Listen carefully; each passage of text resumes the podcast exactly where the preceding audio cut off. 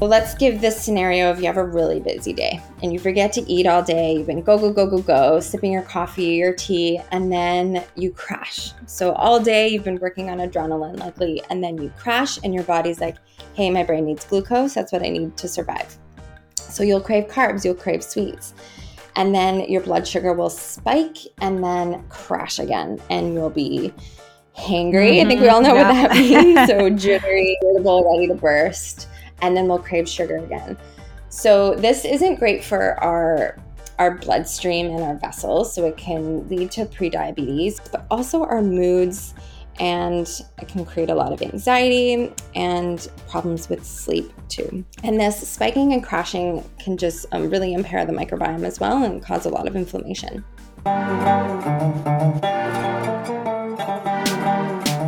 Welcome to Mom Strength a podcast and movement to empower, educate, and showcase mom strength inside and out. I'm your host, Surabhi Veech, physiotherapist and fitness coach, also known as the Passionate Physio. Join me for discussions on movement, mindset, and motherhood, where we raise the bar and challenge the status quo. Get ready for expert interviews and real, honest conversations where we explore physical, mental, and emotional health. Let's celebrate the beautiful diversity and common experiences in all of our journeys. Let's do this.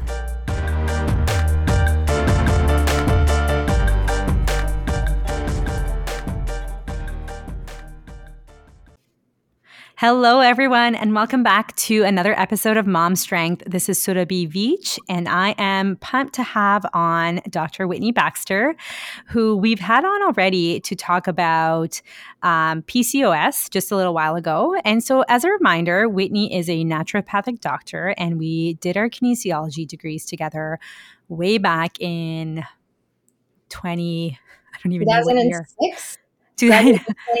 You so you graduated in 2010. I yeah. graduated in 2009. So yeah, I think you're you were a couple years behind me and I did co-op mm-hmm. and our paths crossed and we were friends then and it's been awesome to reconnect since um, both through social media and through supporting Whitney in uh, her postpartum journey. Um, getting active again. So, Whitney is a naturopath who lives in Victoria, British Columbia, which is very beautiful if you haven't been there and she lives there with her husband and seven month old daughter. And her journey to naturopathic medicine began after working as an exercise therapist in cardiac rehab, and she witnessed the value of a holistic approach to health care under and understood that each person's physical, mental, and emotional health are interconnected. She loves people to kick PMS symptoms, regulate their periods, and support healthy digestion. And that's what we're going to be talking about today. We're talking about gut health, and I'm so excited to have you back on here, Whitney. Welcome back. Thank you so much for having me back, Surabhi. Can't wait to talk about the gut. Awesome. So let's let's get right into it because gut health is something that affects like 100% of people because we all have a gut. And so, mm-hmm. can you talk a little bit about um, that and how is our digestion linked with our whole full body health? Um, so intuitively, our gut is linked with our emotions. We've always said things like, I have butterflies in my tummy when we're nervous, or I have a gut feeling. Um, but it's also very much linked to our health. So if you think about it, our digestive tract is one of the first exposures to the outside world. So whatever we eat, our body has to, first of all, protect us if it's dangerous and break that down into the energy that we need for survival. So um, naturopathic doctors always look to the digestive tract for the root cause of conditions, always, for many things, from mental health to acne, um, hormones, a whole bunch of stuff. And a major link here is the microbiome. So, microbiome, I'm sure a lot of people have heard of this. Um, but basically, what it is is the vast ecosystem of microbes that exist mainly in the large intestine. And this gut microbiome contains as many microbial cells as human cells. That doesn't wow. So it is a very functioning ecosystem that works very closely with our body. And it includes bacteria, viruses, parasites, and fungi in a happy balance. Usually, well, it should be happy balance. Yeah. Um, yeah. I'm just picturing like I feel like we need a Pixar movie with like it, within the gut, and just like I'm picturing like this like rainforest with like fungi yeah. and like everything around, and I just think that that would be a really cool way to teach people. So if anybody's yeah. listening to this, that's like a mil- billion dollar idea right there. That's the vision. Um, Mm-hmm. It's it's it. I'm I, when you were talking about that, I was like, oh my gosh, I'm like picturing this like ecosystem, like you said, of like mm-hmm. amazing mm-hmm. things inside our our gut, which is mostly our large in- intestine, like you said. Mm-hmm. Um, can you talk about? I love that you started with the example of like I feel butterflies in my stomach because it's yeah. so true. We all know that sensation when we're nervous mm-hmm. or like you have a gut feeling and that's so true is of course it's also related to our mental health and our emotions, right? Yes. And a lot of people I don't think know that. So for mm-hmm. people who are dealing with mental health concerns, they don't know that there's a huge role that the gut actually plays in that. Huge. Can yeah. you talk about what are some examples of how the microbiome is beneficial to our health? Like why is it so diverse? Why are there so many things in there and how does it support us? So there's, there's a big part of our body and our human physiology, and we're learning a lot about it as the years go on. Um, a big part of it is immune surveillance. So, like I said, every time we eat something, our body has to decide if that's safe or not. 70% of our immune system actually exists along the digestive tract. It's Whoa. a big portion of our immune function.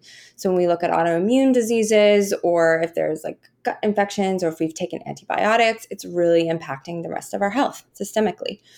Um, so that's a big piece. Another is obvious because of the location, digestion. So mm-hmm. it's helping us break down our foods and absorb our nutrients that we need to survive. Um, another thing is mood, and I can talk a little bit about that. It's directly linked with mood because the microbiome um, interacts with our brain through the vagus nerve. So it's a big nerve that connects our brain to our digestive function and our our um, organs. Um, and the microbiome can also release neurotransmitters so it can communicate with our brain. So, if we're stressed or anxious and you literally get the nervous poops, there is a direct link there. So, we can treat the gut, and that should help anxiety, depression, and depression. And there's a lot of research in there. It's really, really fascinating. That is um, so, that's so interesting too, because a lot of my clients have gut issues because mm-hmm. they report self-report oh i'm constipated i you know i have bloat i have constant bloat and all these other issues that they think is just a matter of like only impacting their gut but mm-hmm. you're saying it also can impact their mood their mental health um, and so and a lot of people also have anxiety so i'm very interested in this relationship too mm-hmm. can you tell me or can you give me an example of you know how do we know first of all when you have a good healthy gut and what are some examples of when it's out of balance? So when it's out of balance we call that dysbiosis. Um, so there should normally there should be a balance of good beneficial bacteria that helps our physiology kind of neutral guys and then some more pathogenic or things that cause disease. And the good ones should outweigh those pathogenic bacteria. So when there's flip side going on, we call that dysbiosis. Or if there's low diversity, so not enough microbial microbes, um, that can cause issues too. So some symptoms are pretty straightforward. So IBS, so alternating constipation, diarrhea, or if someone has had one or the other, so a lot of constipation, a lot of loose stools, abdominal pain, gas, bloating is a big one, reflux too, like um, heartburn. And then other less obvious things are things that affect the body as a whole. So sleep, insomnia is a big one. Anxiety, depression, like I mentioned before, joint pain, because inflammation can really stem from the gut. And then things on the skin, rashes, acne, um, things like that. Our eczema hormones, too, right? Eczema, yeah. Our hormones too can be really impacted. We'll talk about that, I think, a little in a bit, but yeah, so it's pretty comprehensive. Um, and then another thing that can cue me if something's going on with the gut, if someone's eating a lot of what is healthy, like healthy foods, fiber rich foods like garlic, onions, and they're noticing more gas and bloating, that could be pointing to, okay, maybe there's some dysbiosis going on and there's a lot of bacteria maybe where they shouldn't be eating up the foods that your body should be absorbing and producing gas in the process. Interesting. So, so that's interesting. probably why some people like eat healthy, quote unquote, you know, yes. eat their veggies and lentils and legumes and all that stuff, but they actually make it makes them feel worse. Yes. Mm-hmm. That's so interesting. I'm thinking of one specific person in our family. There's, yeah, we could go on and on about yeah. It's and then people avoid it, right? Because they don't. And they avoid it because they're like, oh, I can't eat that. It gives me gas. And you're like, but is it giving you gas because your body's never used to eating that, or is it or giving yeah. you? Yeah, things that are going on. And so, what are some um, ways that that like an out of balance or dysbiosis is what you said, right? Yeah. So that's when things are out of balance. Mm-hmm. What are some ways that that can affect us on a whole? So you mentioned mood. Yeah. Um, can you give me a little bit more insight behind that? Yeah, let's talk about the mood because this one is this is what fascinates me. I've seen it so much in practice. I've seen it in myself. Um, so yeah, let's dive into this. So the gut and brain communicate to each other through that vagus nerve, like I said, also through our hormones and through that immune system that exists there as well. Um, and when we're stressed, so picture yourself when you're super stressed. You're you're you're in fight or flight, sympathetic mode, um, heart's racing, anxiety, whatever it is. Maybe it's a work project. Maybe you got scared. Um, whatever it is, the brain is quite primitive, so it's not noticing that it's just a, a, something really minor. It's going directly into no, that's a bear and you need to survive and you need to run. So it's deciding that other functions like immune function, sex hormone production, um, all of these other functions aren't as important. And the only thing that is important is getting away. So, what's mm. happening is it's altering the normal motility of the digestive tract because that's also not an important thing to do while you're running from a bear. You don't want to be digesting your foods. Yeah, it's that's like, forget that. that's going to have to wait. And on and on, ongoing stress can really impact the microbial diversity of our gut. Um, that can also impair normal digestion, so the production of our digestive enzymes, our gallbladder and liver. It produces bile salts that we need to absorb fats, um, proper breakdown of food in the small intestine, poor absorption of your nutrients, and hello, your microbiome is going wild. So lots of symptoms can be just from this like on- ongoing fight or flight sympathetic mode feeling. Yeah, and there's been a ton of studies linking dysbiosis with anxiety and depression. Depression. And is it like is I wanted to ask like is it the chicken or the egg like which starts first, right? Like is it the the gut and or is it the anxiety or the depression or the mood disorders, you know, and or do they come up together? Like it's it, that always interests me too is you know, where is the the starting point? I, yeah, I think that's a really good question and that's why I always ask when did this start for you? What was going on in your life? Were you on antibiotics? Did you travel? Did you have a gut bug? Um, or did something happen? Did you finish school? Did you lose a job? Like, what was going on? Was it the chicken or an egg? What started this? Because it's a two way street. Could be either mm-hmm. or, and then it kind of turns into a vicious cycle. And a lot of people, like, this is kind of an embarrassing symptom. Like no one's going around talking about, yeah, I have a lot of gas and bloating. I'm afraid to eat. I don't know what's going on. I don't know what's causing it. So it can go on for years and people just kind of learn to live with it or learn how to manage it. Um, and part of it is too, like, I'm just thinking about the people in my life or the people that I work with is, you know, they know that something doesn't help them feel good but they keep eating it anyway because that's what the family eats. And that's what's socially you know oh we eat cheese and cheese makes me feel terrible but i'm just going to keep eating it because i love it. And that's what we all eat every day after school or like after work. Is it's it's just it's social right? It's like so food is social. And sometimes we don't want to do something that's different than the norm because that's just what's part of it. Right. but then it can affect our gut in such a negative way.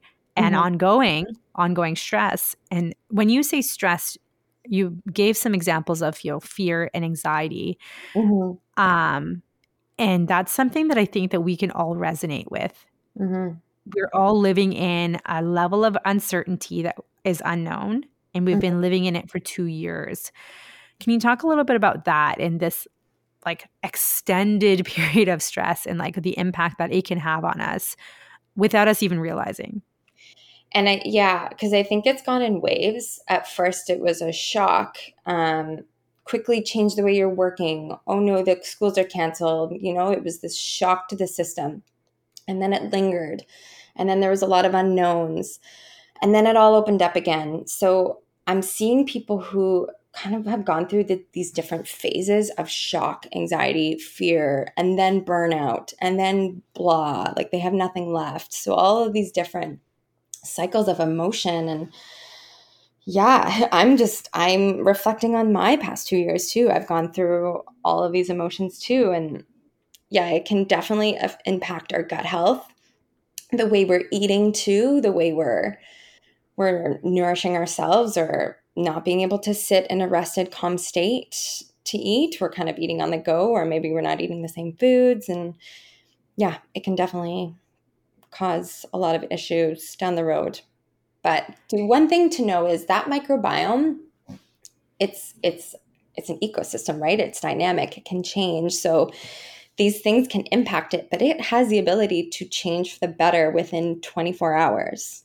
Wow. One day to three days, you can impact this microbiome. So if we start making changes, then it can change. So it can improve. So that's something that I like to tell people too that yes, we've all gone through this insane time, but it's not too late. You're not stuck there because you can you can change it. Well, and that's what I think a lot of people feel hopeless, right? When it comes to their health, is they see all these big things that they have to change and they're like, where do I begin? And it sounds like your gut is a very, you know, great beginning because it impacts so many things in in your life.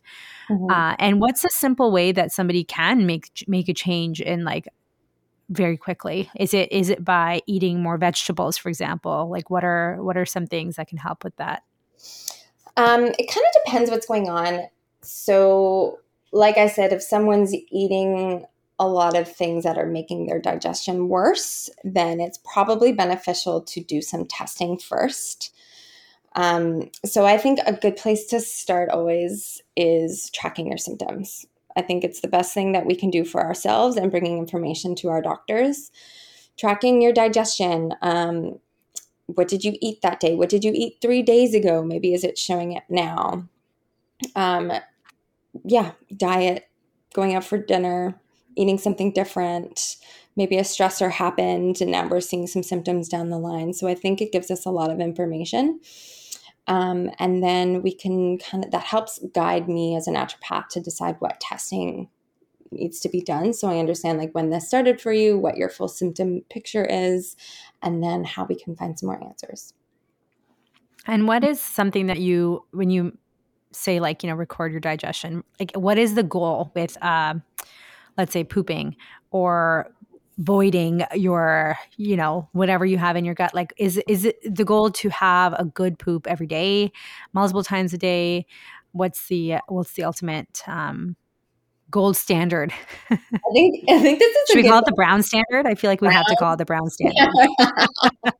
You can tell we're moms hey? Like that does yeah exactly.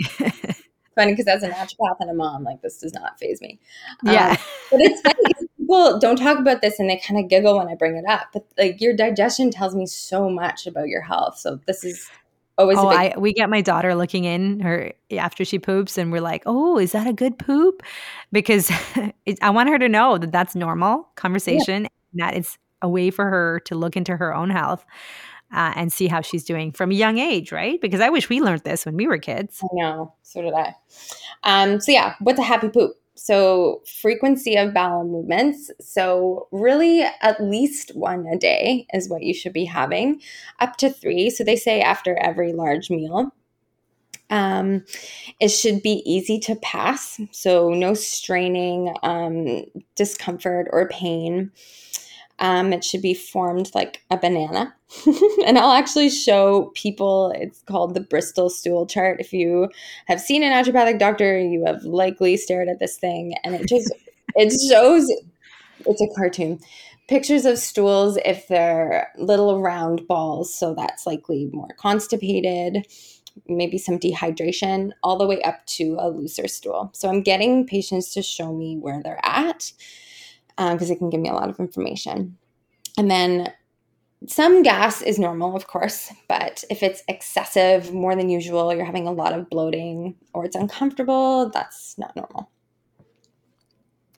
And is this is a question that I have. This is totally random. Is mm-hmm. gas that's smelly an indication of something messed up down there versus gas that doesn't smell? Yep, it could be. If it's more sulfurous, um, it could point to just um, certain species that are in your gut, and we can test that. And something I'll introduce here called SIBO. Um, a lot of people have talked about this lately on social media, but it's small intestinal bacterial overgrowth. So basically, your microbiome should exist mainly in your large intestine. That small intestine is where your your food is getting broken down by our digestive enzymes and getting absorbed. So there should be very little to no um, microbes here. But if there mm-hmm. are, and there's a few things that can cause this, it's a whole other topic of conversation. but if there are, they are digesting the foods and basically fermenting it and creating gas in the process. And some species there can cause really odorous gas, a lot of bloating, discomfort. Um, so there's one thing that could be going on, and it's a very testable and treatable um, condition but yeah, that's an example. That's so interesting. I've never, I never really heard of that. I've heard the term, but I didn't know what it was. So that's mm-hmm. great to know. I'm also laughing because this is a this is a conversation I'm going to tell my uh, tell my partner later. I'm going to say, "See, I told you so." because smell like yeah, everyone has gas. We know that, but if it's yeah. excessively smelly after eating certain foods, or is it is it tied it to certain, certain foods? foods? Totally, yeah. it could absolutely be certain foods. And even if you eat the same things as somebody, it depends on their microbiome. Just like different different guys down there producing it. Yeah differently. Different teams in there, depending Different on what, what releases what. Yeah. and I love the Bristol chart too. We use it in pelvic health as well right. for people who are constipated or who have pelvic floor concerns from constipation. Is like, okay, how often are you pooping?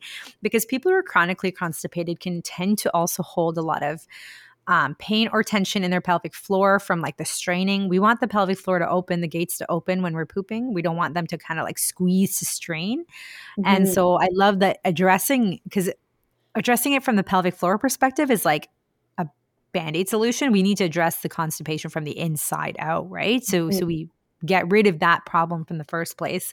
And like you said, hydration is one. What are some other things that can help with constipation? Um, or for people who are having those hard form poop or tiny little pellets? Mm-hmm. It depends. It, there could be other things causing it too. Um, I think of thyroid when I think of constipation because our thyroid is our metabolic engine. And if it's low, if we have hypothyroid, then everything is slowed down. So you're tired, you have dry skin, you have you're cold, colder than other people. Um, and constipation is one of those symptoms. So I'm always doing some more investigating as to why, what else could be causing the constipation. Is it diet? Maybe some supplements, maybe some medications that they're on causing this as a side effect. Um, there's a whole that yeah, diet is a huge thing. Maybe not enough fiber or hydration. Our colon, we need a lot of fluids down there to help kind of um, bulk up our poo, I'll say. And help it pass. So, fiber is really important also to feed the healthy bacteria down there. They need fiber. Um, mm. So, there's, yeah, there's a whole lot of things that can be going on, and it could be this dysbiosis. So, and SIBO, the condition that I introduced, one of the gases that um, could be produced could be causing some constipation. That's also really good to know with the thyroid because that's something that a lot of people we talked about this a little bit with your with our last um, conversation on PCOS and how thyroid can also mimic some of those same symptoms as PCOS, and now it, it, also comes into play here with with gut health. Mm-hmm. Can you mm-hmm. talk about the impact on you know how do our hormones in our body interact with the microbiome? Um, because hormones are excreted in our body and they're free floating. I, and so, like, mm-hmm. a lot of women that I see, or people who've had babies, anyways, they experience these rapid changes in their hormones. And suddenly, postpartum, they seem to be more sensitive to their gut, to everything yeah. in their gut. Mm-hmm. Um, is that hormonally driven? Yeah, for sure. So, like you said, our hormones are our little body's chemical messengers. Um, they work, it's pretty complex of how they work, and some examples of hormones. So, we think about the sex and reproductive hormones, so estrogen and progesterone and testosterone. Also, our thyroid hormone is a hormone, insulin, so our blood sugar regulation, and cortisol. So, all of these things have a close interaction with the gut and the microbiome. Um, and influences of estrogen, progesterone, testosterone, insulin, all of these things interact with the microbiome. Um, so, getting excess hormones out of the body is really, we need really um, a proper microbial diversity to get things out. If there's any inflammation, food sensitivities, or autoimmune dysfunction, then that can impact um, our hormones safely getting excreted out of the body and blood sugar regulation. So, if our blood sugar re- regulation is not optimal, that can cause a lot of inflammation and a lot of it can really impact, impact the gut as well. So, going back to, you know, regulating your blood sugars, eating regularly, making sure, mm-hmm. I love the examples that you gave in the last episode on ways to make sure that we're pairing foods. Can you talk a little bit about that? Yeah. Um, so yeah, we talked about this in PCOS with blood sugar. So when we're having so let's give this scenario if you have a really busy day and you forget to eat all day, you've been go, go, go, go, go, sipping your coffee your tea, and then you crash. So all day you've been working on adrenaline likely, and then you crash and your body's like, hey, my brain needs glucose. That's what I need to survive. So you'll crave carbs, you'll crave sweets. And then your blood sugar will spike and then crash again, and you'll be hangry. I think we all know what that means. So mm-hmm. jittery, yep. irritable, ready to burst, and then we'll crave sugar again. So this isn't great for our our bloodstream and our vessels. So it can lead to prediabetes. It can lead to um, just health conditions in our and through our cardiovascular system, of course, but also our moods. And it can create a lot of anxiety and problems with sleep too. And this spiking and crashing is can just um, really impair the microbiome as well and cause a lot of inflammation. Mm, the and then that inflammation then makes it makes everything more sensitive, right? Um. So, what are some ways or some examples of hormonal conditions that are impacted by gut health?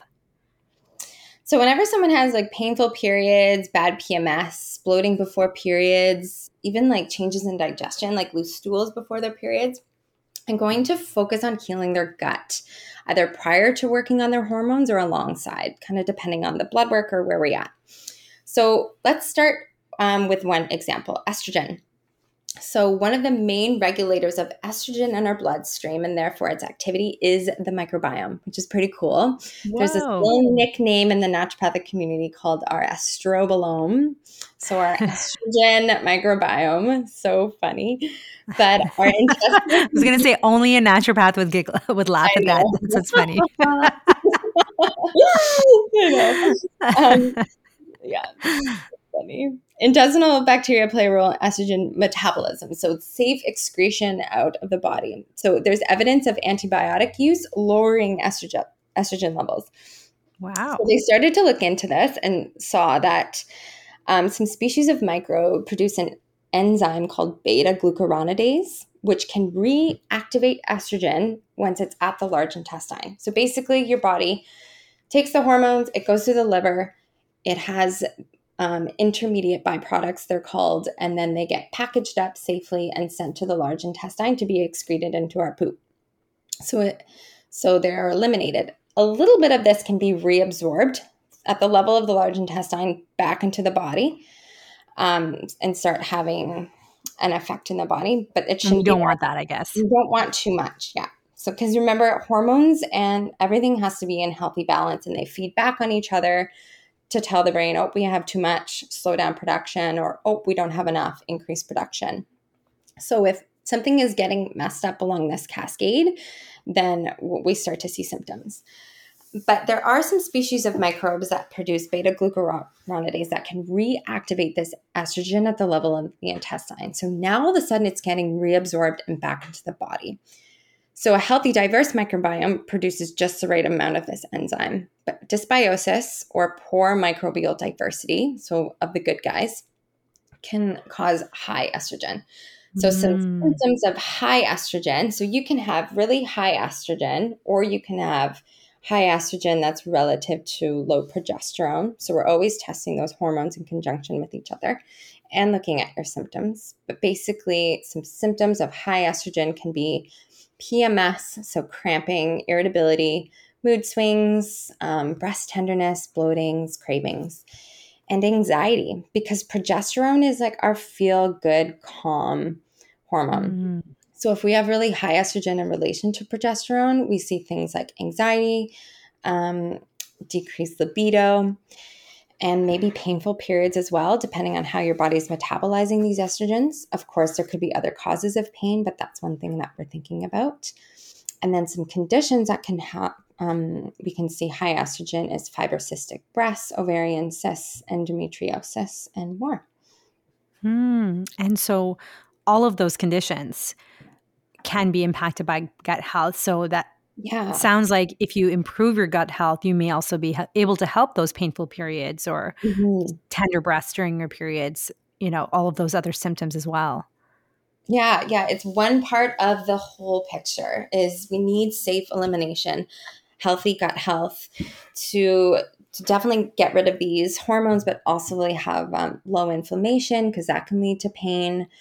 Um, yeah, so it's really part of the whole treatment picture. So when we're working on hormones with maybe some some herbs or some acupuncture, maybe we're using hormone replacement therapy. I'm also treating people's gut health as well.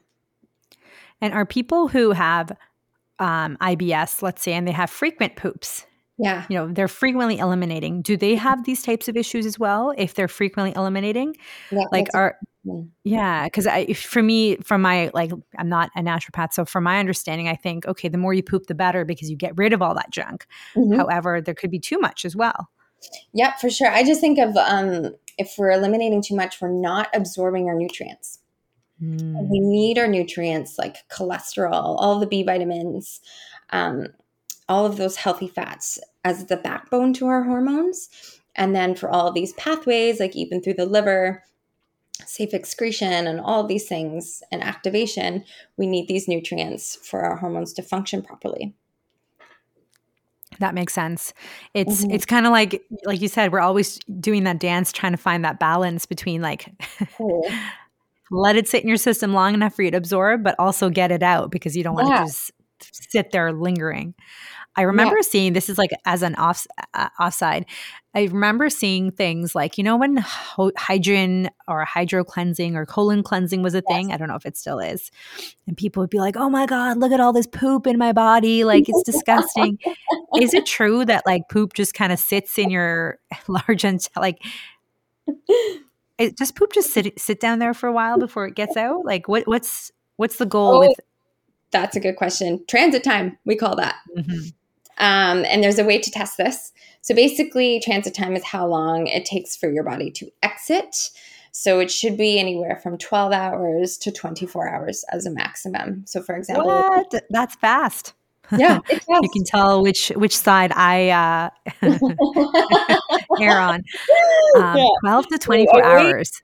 A wow. way to treat this is to have beets, our friends yeah. beets. Um, yeah. Don't be alarmed if there's bright like red in your stool. Yeah. It's the beets. Um, but yeah, so have beets say for dinner time, and then so if your dinner time, time is around 7 p.m. and then you see the beets exit at 7 a.m., you know your transit time. But that's one way to look at it. And what and for people who have certain conditions, they might have really slow transit time, like you were saying with the thyroid. The thyroid, yeah. Yep, thyroid, dysbiosis, um, maybe side effects of medications or things in their diet, low fiber, low hydration. And how about movement? I know we don't we don't really talk about this enough. Is does movement also impact that? Hundred percent. getting exercise. Yes, yeah, hundred percent. If we're sitting, we're stagnant. Um, yeah, we need that blood flow, the muscles moving. If we're sitting, yeah, we're just not getting that that ease of flow and our pelvic floor is tense, I'm sure. And yeah, pelvic floor just closes up and stays yeah. tight and everything just kind of like gets all crunched up and even just getting up and like stretching your legs or getting, you know, we talked about this in the last episode is getting outside, right? Yes. I even just the act of going outside involves usually climbing stairs or walking up and down hills. So all of that helps our our bodies um, and our digestion. Digestion mm-hmm. helps our mood and everything else too. Mm-hmm. What are some what are some simple ways that we can actually support our gut health? We talked a bit about hydration. Mm-hmm. What is the goal with water? Like how much water should we drink, uh, and how do we know we're well hydrated? Oh, these are good questions. Um, I tell people anywhere like two liters a day as a goal, but just fill up a water bottle and like I fill up my hydro flask three to four times a day. And I just try to always have it around me. And I'll put electrolyte tabs. I'm really obsessed with Nuun tabs right now. This is not a sponsored ad, but I used to I used to drink Nuun all the time when I was oh, skiing or like hiking. so good. They're and so good, yeah. They are very expensive. It's like nine dollars for a tab, but I just snap them in half and I put them in my water, and it just it's enjoyable to drink. Um, so yeah, sipping water throughout the day is better than chugging it all at once. That's yeah. better for our kidneys. Our kidneys are our filters. Um, so that's a little bit better. And ways to some things um, to check if you're hydrated, you can take the back of your hand, if you flatten your hand and you pinch the top of your skin. If it tense and takes a while to go back to normal, that's a quick little inspection to show that you're dehydrated. It should just pinch and pop back down, if that makes that's, sense. I was going to say, I just did it right now. I'm good. I'm yeah. chugging my, my smoothie and my water. But it's true because I think a lot of us, I feel like this is what happens to a lot of people that I either work with or know or or has happened to myself is you start the day and when you don't do these things early enough in the day, it's like mm-hmm. the day goes on and you're too tired to then fit it in later. So your yeah. response is, "Oh, I'll just chug I'll just chug it before bed." And then that's right. not helpful because then you're waking up to pee or you're just peeing it all out and you're not actually absorbing it. Right. So I like the idea of just this is what I tell my clients too is I have a 1 liter bottle so I just fill it up at the beginning. Usually, I think I forgot today, but Mm-hmm. That way you have your marker and you're like, okay, I, I drain that and then I fill it up again. That's like at least two liters. Then you get extra through your fruits or everything else. And right. for some people who weigh a lot more, you need more than two liters, right? If you're if you're a bigger person, if you're exercising, if you're sweating, if you live somewhere really warm, you just mm-hmm. need more. And if you're breastfeeding too. Oh gosh, um, yeah, so thirsty. I, th- I like what you said about just creating putting systems in place in your day to make it easy because for sure hours will go by and I'm like, oh, I'm exhausted. I'm in a terrible mood. Oh, I'm just really thirsty. Or I'll mm-hmm. snack a lot before having a glass of water and just realize I was really thirsty. Yes. Another tip I like to pe- like to tell people is every time you have coffee or black tea, those are diuretics, so they're dehydrating you. So have a big glass of water after that, and that's after, in addition okay. to your usual water intake. Oh, that's good to know. So, mm. like, pretty much everybody I know drinks some something caffeinated.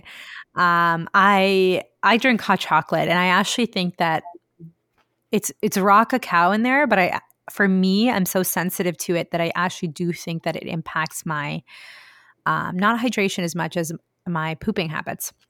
Oh yeah, because on days that I don't drink it, I don't poop as regularly. And interesting. Mm-hmm. Yeah. Our so, body's very habitual too. Right? That's the other thing is if I'm mm. it's such a habit for me to drink it. So maybe if I'm not drinking, my body's like, "What the heck? I need this." Yeah. But um, it's it, it is habitual. So yeah, wake up in the morning, drink some water.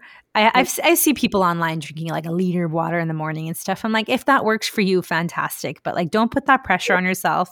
Take a few sips if it's nothing that you're doing now. A few sips is better than that.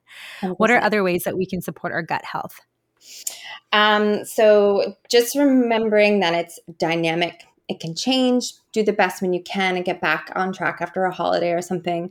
My friend texted me other day and said, I have been having the craziest bloating and weird gut noises every time I eat anything. What's going on? I'm like, well, did we not just have Christmas? Like our whole diet just changed. so to be expected. Things yeah. will get back on track.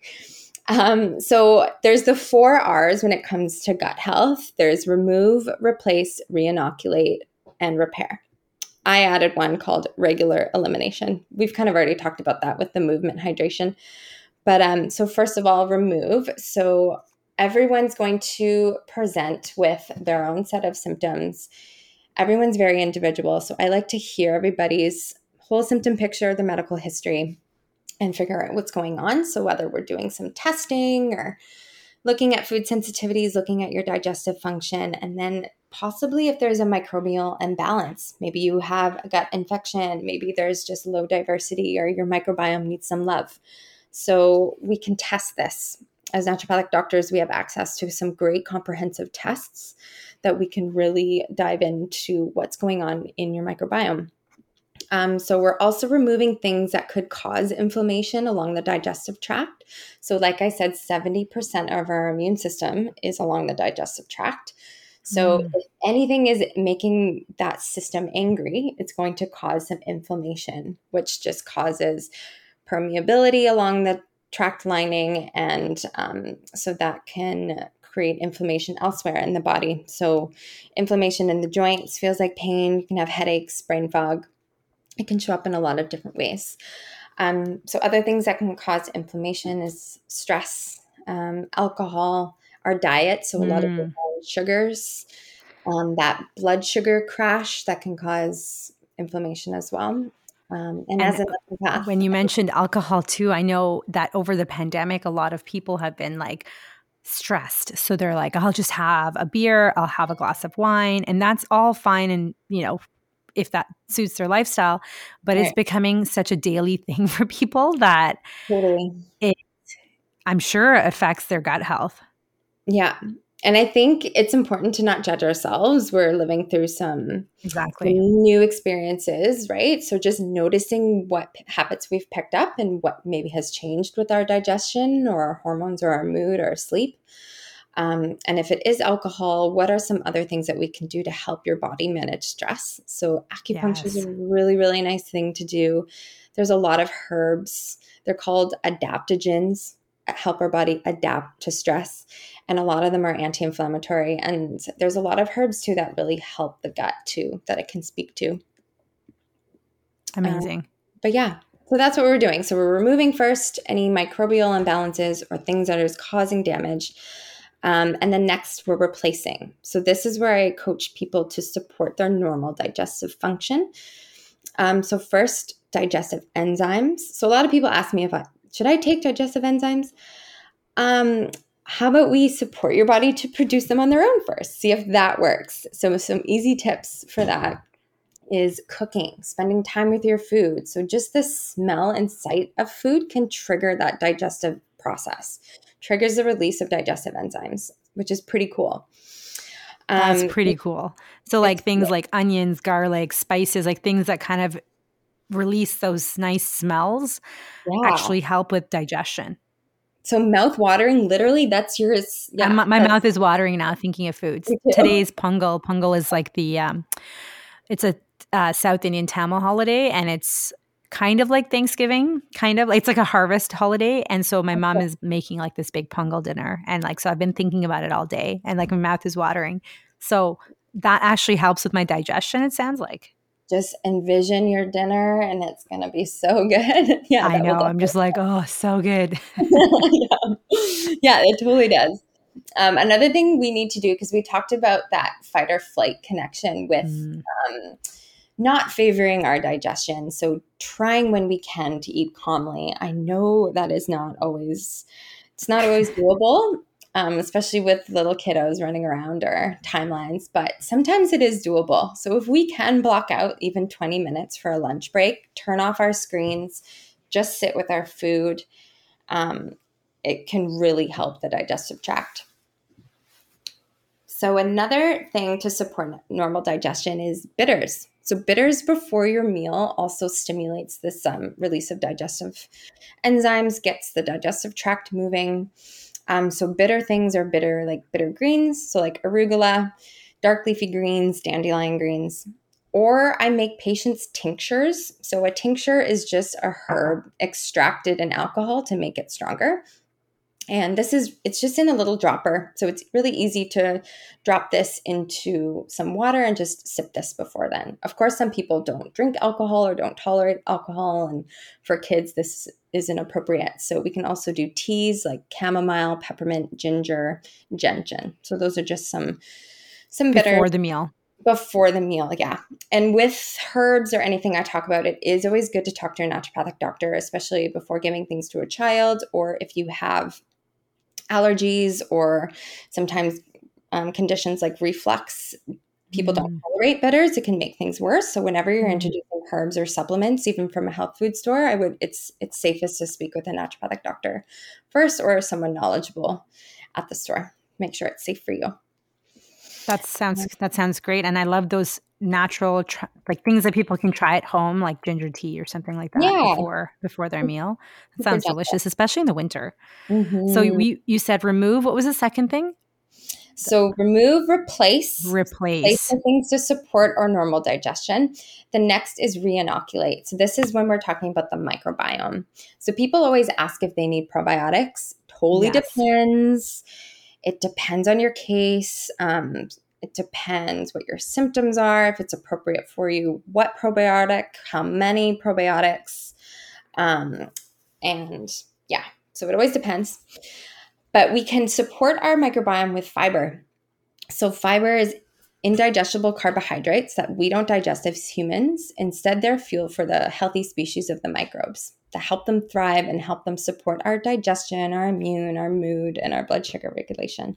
So, like, sweet potatoes and I don't know, name some fibrous things, chia seeds, yeah. lentils, nuts um, too, right? Yeah, nuts.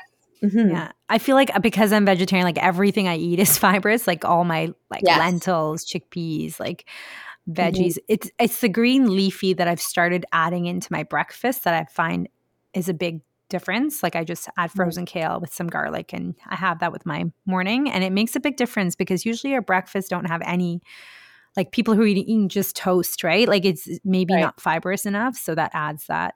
So mm. remove, mm-hmm. replace, re-inoculate, and then what was the last? The final one is repair. So mm-hmm. going back to what the root cause was, so if there was an infection, food sensitive food sensitivities, autoimmune, things that can cause this inflammatory process. I work with people to help heal their gut lining.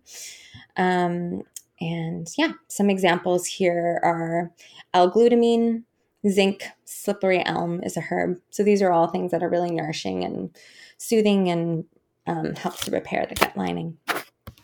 And what you mentioned probiotics, and not everybody needs it. It sounds like everyone needs fiber, so that's a good thing to eat, but yeah. probiotics is not necessarily for everyone. And is mm-hmm. it something that people take in a short term if they're taking it, or is it something that they take forever? That's a really good question. Um, yeah, it can be short term. I like to start, especially if we're treating, for example, I talked about SIBO, it's kind of worked into the protocol and um, or if people have been on antibiotics they should definitely be replacing their the healthy species of the microbiome. Um, i think it's always good to take breaks like work with your naturopathic doctor to get started on a protocol see what an appropriate timeline is and then see if your body is like repairing itself and getting back on track and if you can if you've restored this microbiome can you just eat lots of healthy fiber and other sources like kimchi is a really good sauerkraut. These are really good um, sources of healthy bugs too. And so we can incorporate these things into our diet so we don't always have to be taking a supplement. I think that's it's it's just yeah, a better way to go. That's like I love that message. Thank you because I think a lot of people want to know that is like do I take this forever? I'm like speak to your naturopath, obviously, 1st mm-hmm. but know that it doesn't have to be like a forever thing yeah. uh, and that there's more natural ways to support it in the long term. Mm-hmm. And I have a question about when do people know to see a naturopath versus a medical doctor? Um, yeah, I think this is a big one because I said this in our last chat. I think medical doctors are they totally have a place in our healthcare system. And I think it's really important if you have a medical doctor to to continue seeing them. They have access to referrals for specialists, and um, I think medical doctors and naturopathic doctors can work really well for your healthcare team. But um, naturopathic doctors, we just have more time to spend with you to kind of link up all of these symptoms that can feel quite random for people and find a root cause and point to what diagnostic testing we need to be doing. And then we have the time and training to talk about your diet, to talk about your stress levels, to maybe incorporate some acupuncture or some ways that we can support you as a whole. We just have the time to do that and, and dive in. And I feel like the training around diet too is like you understand nutrition. Yes. Um, versus I know, like I, I talked to my medical doctor about something, and she's like, "Well, uh, you know, we don't, I can't give specific advice beyond this because we don't, we don't study that." And I'm like, right. "That's fair."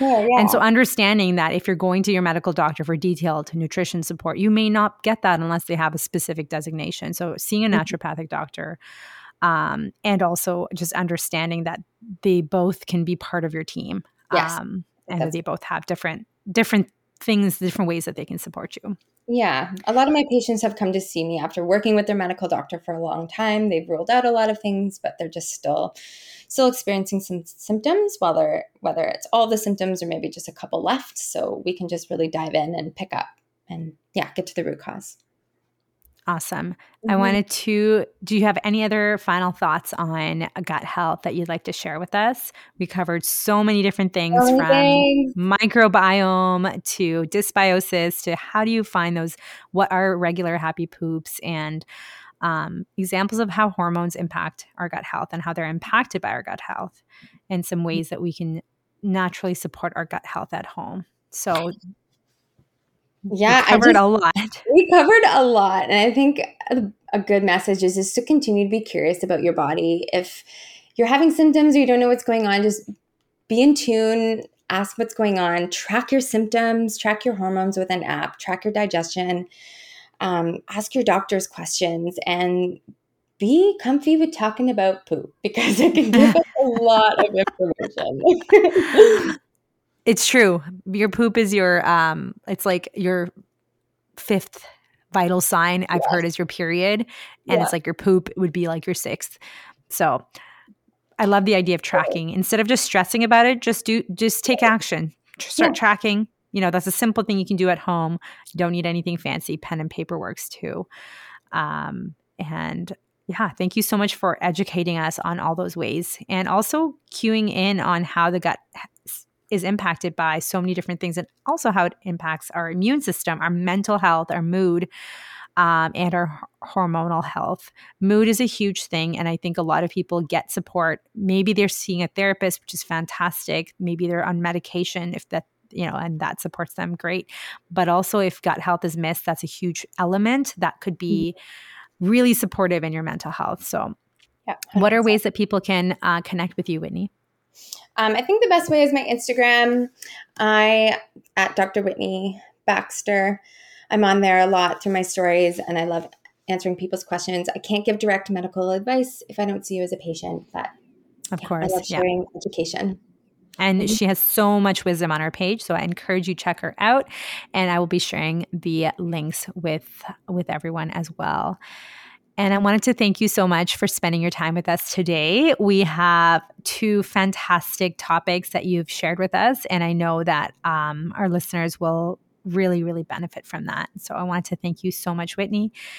And if you're listening to this episode and you find it helpful, please share it with a friend and let us know. Connect with us on social media and let us know. Tag us and let us know um, if you have any questions. And uh, I'm sure Whitney would be happy to support you and finding support.